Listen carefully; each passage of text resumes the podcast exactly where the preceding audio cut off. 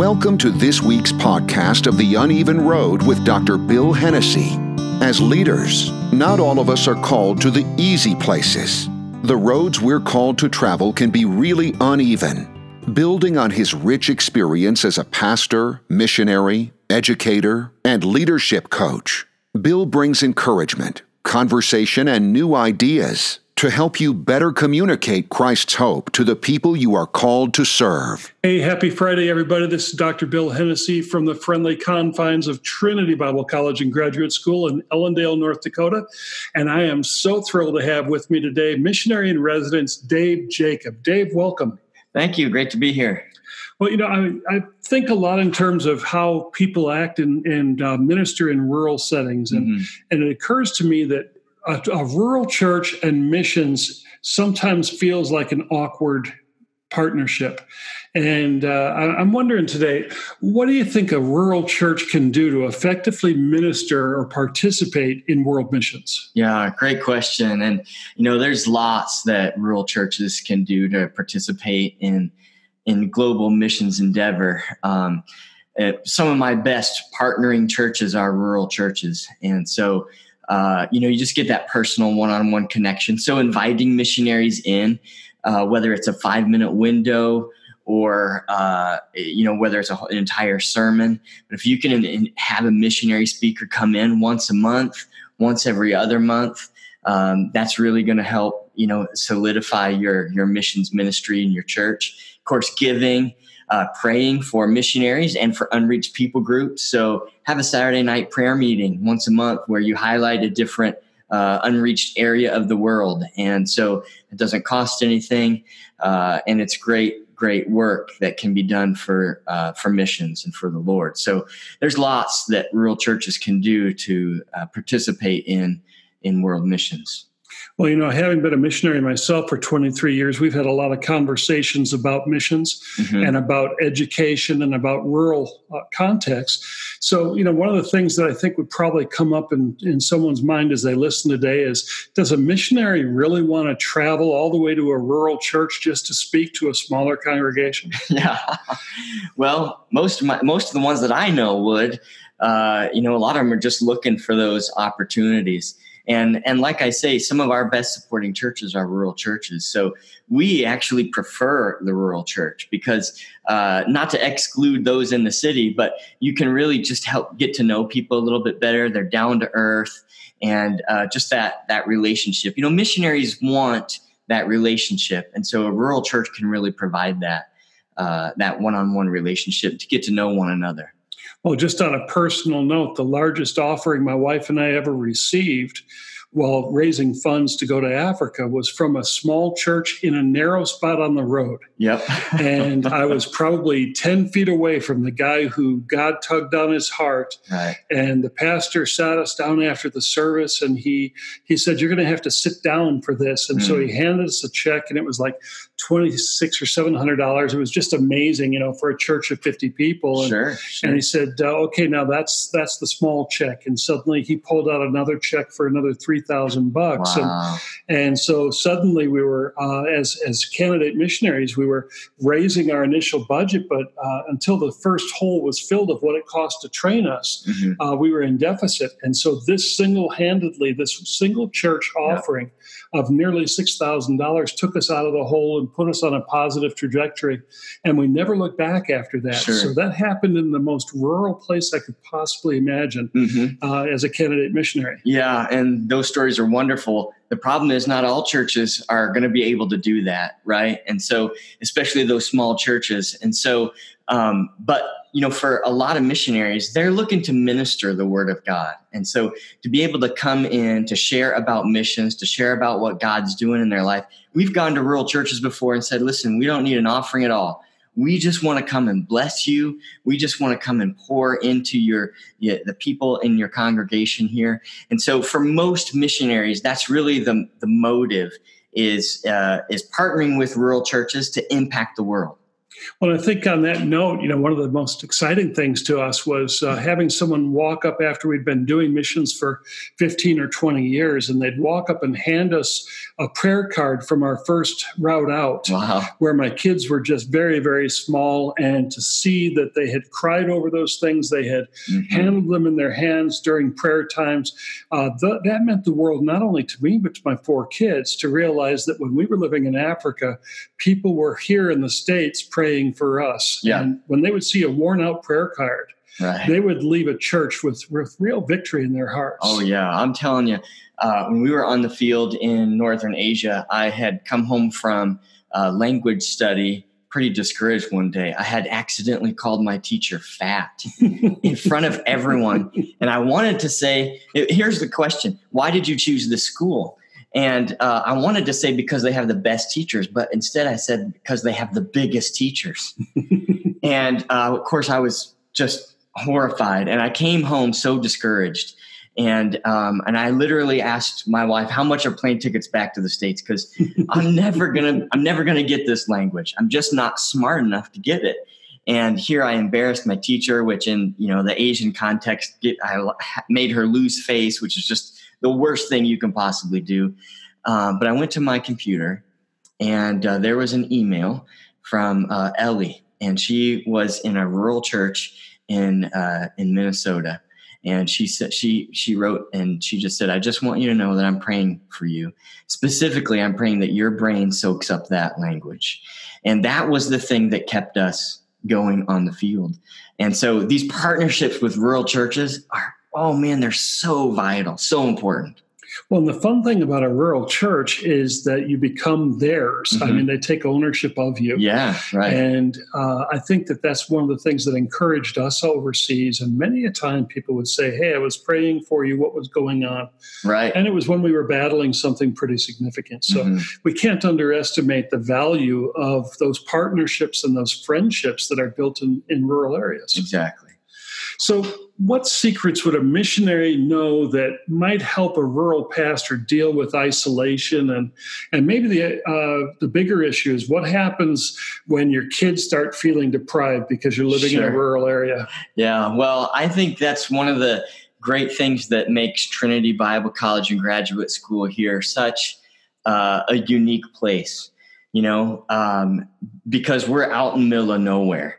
And it's a great place to train missionaries, for one, because of that factor. A lot of missionaries go to places where there are no other foreigners. And so to be able to be here, to train them for 4 years, not just in the head knowledge, that's really important too, but in this character quality of, how can I live, survive, and thrive in a place that's isolated, that doesn't have the mall's 50 miles away, right? So that's what makes Trinity a great place. And I think that for rural pastors too, ministry can be lonely. And having that just intentionality about reaching out to others to just befriend them and to have a friend or an accountability partner is important, but it's also a great time to bond as a family. I think of the time when we were in the mountains of Northern Asia. There was the foothills of the Himalayas, and not a lot of opportunities for the kids at all. It's just a great time for us to bond as a family together. We had this little heater that, how the sides get orange on those. I don't know whether you plug them into the wall. This one, the top got orange as well. And so we got our chopsticks out, and somebody had sent us marshmallows from the States. Now we couldn't find them anywhere in the country we were in. And so we took those chopsticks and those marshmallows and roasted them over that heater, man. It was just one of the most perfect, just great memories as a family that we had there on the field together. And so I think that a lot of these, situations where we are isolated can really give us those opportunities. There's a silver lining to that situation, And so to not focus on the negative, but to focus on the positive and God's creation and the beauty. And, it might be easier for introverts like myself, maybe a little bit harder for extroverts, but you just got to work hard at at being friends and making friends. Well, and I think the other thing, too, is to find, as you said, the beauty in where you are. Mm-hmm. The other day I was asked to speak at a rural church. I mean, when I talk about being rural in Ellendale, this was another 40 miles out. And as I left town here, I was bemoaning the fact that I left mountains and oceans, you know, that I loved in South Africa. I left it out of the Northwest. And I even had the Ozark Mountains in Springfield, Missouri. And then I come to Ellendale, mm-hmm. North Dakota, and a haystack is a mountain. That's right. And as I was headed west, all of a sudden we hit this hilly territory, and it was something that reminded me of another place that we had lived and loved, and suddenly I found myself just really reveling the fact that less than an hour away were these gorgeous features of landscape that I hadn't even begun to imagine being in North Dakota. Sure. So there's always something new to discover, and in a rural context, I think finding the local treasure and making it something that's important to you, I think is really critical to that. Yeah, definitely. And just working on, you know, being content and being thankful for how God has blessed you goes a long way as well. Well, speaking of contentment, mm-hmm. You've been doing a lot of research into missionary retention. And it's my suspicion that a rural pastor and a missionary are two peas in a pod. Mm. The context is slightly different, but the issues are largely the same. So what kinds of things have you been determining that would help a missionary remain on the field? Yeah, we started a research and resource center called the Center for Missionary Mobilization and Retention. And we want to mobilize, want to resource people to mobilize more missionaries to the field. And if we're going to focus on that, we've got to focus on retention too. And so we have done some research in this area on helping pastors, helping missionaries retain missionaries that are on the field. And so surprisingly enough, a lot of what we're finding is that it's character qualities. It's not the knowledge that you know, although that is important in order to work and function as a missionary. That's what we do here at Trinity is we train, we give you the knowledge, but we also train in your character. And so a lot of it is humility and transparency. Some of the missionaries who come off the field for preventable reasons, simply they're not transparent, they're not honest, they're not humble, they're maybe a little too afraid to have that accountability partner, to let someone in their lives and see them struggling, right? And I think part of it is we tend to put missionaries on a pedestal, and so we kind of start believing that we are these superhero Christians or we're super saints, but we're not. We're just average people with weaknesses and sin, and so to be able to be transparent and honest and open with others is one way that we can help keep missionaries on the field. So for pastors, you know, if you can just have that relationship with your missionary and maybe ask them those tough questions. Getting your rest is another one that, and I think this applies to rural pastors as well. We want to save the world. It's a great motive, right? You go to any place and we want everyone to come to know the Lord. And so we work and work and work to try to see that happen. But we've got to take time to rest and to recharge. We've got to have find those hobbies that refresh us. You know, I'm an introvert, like I mentioned, so I love to read. And if I can have a good cup of coffee and a book on the front porch, that, you know, I tend to do this sometimes in the morning with my Bible as I'm praying and studying the Word. Those times refresh me. And so to find that hobby, to get your rest that you need, so that we can, work against burnout. I know I've been burned out in ministry before. And so having that rest and just to rest in your call, to know that God has called you there and that you are in the center of His will right now is such a reassuring feeling. And, you know, I think part of it too maybe is how we define success as a pastor. What does church success look like? You know, and I think a lot of times we in America define that as buildings, bodies, and bucks. You know, if we can have the money and bring the people in and build bigger buildings, then we're being successful. I'm not so sure that that's really what defines success in church ministry. So it's been said that we should measure our success not by our seeding capacity, but by our sending capacity.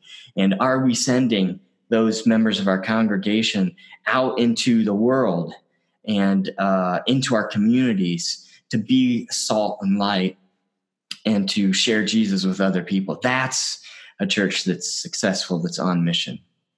I think it's exciting that we can be talking about this. I think that the parallels between the overseas mission field and the rural context are probably overwhelming in many regards. And I think that, you know, you're an introvert, you like to sit down with your book, and I love reading too. But for me, what charges my battery is going and grabbing a cup of coffee with someone else. There you go. And having that conversation and exchanging ideas live and with hopefully some passion on both sides. I mean, I love a good back and forth type of conversation. And so however you're wired, there are things that we can do to find ways of staying where God's called us. And I think faithfully serving where God's placed you is the very definition of significance in ministry. That's true. And it's also the biggest challenge, as you're talking about with world missions, we can talk about with pastoring in any local context.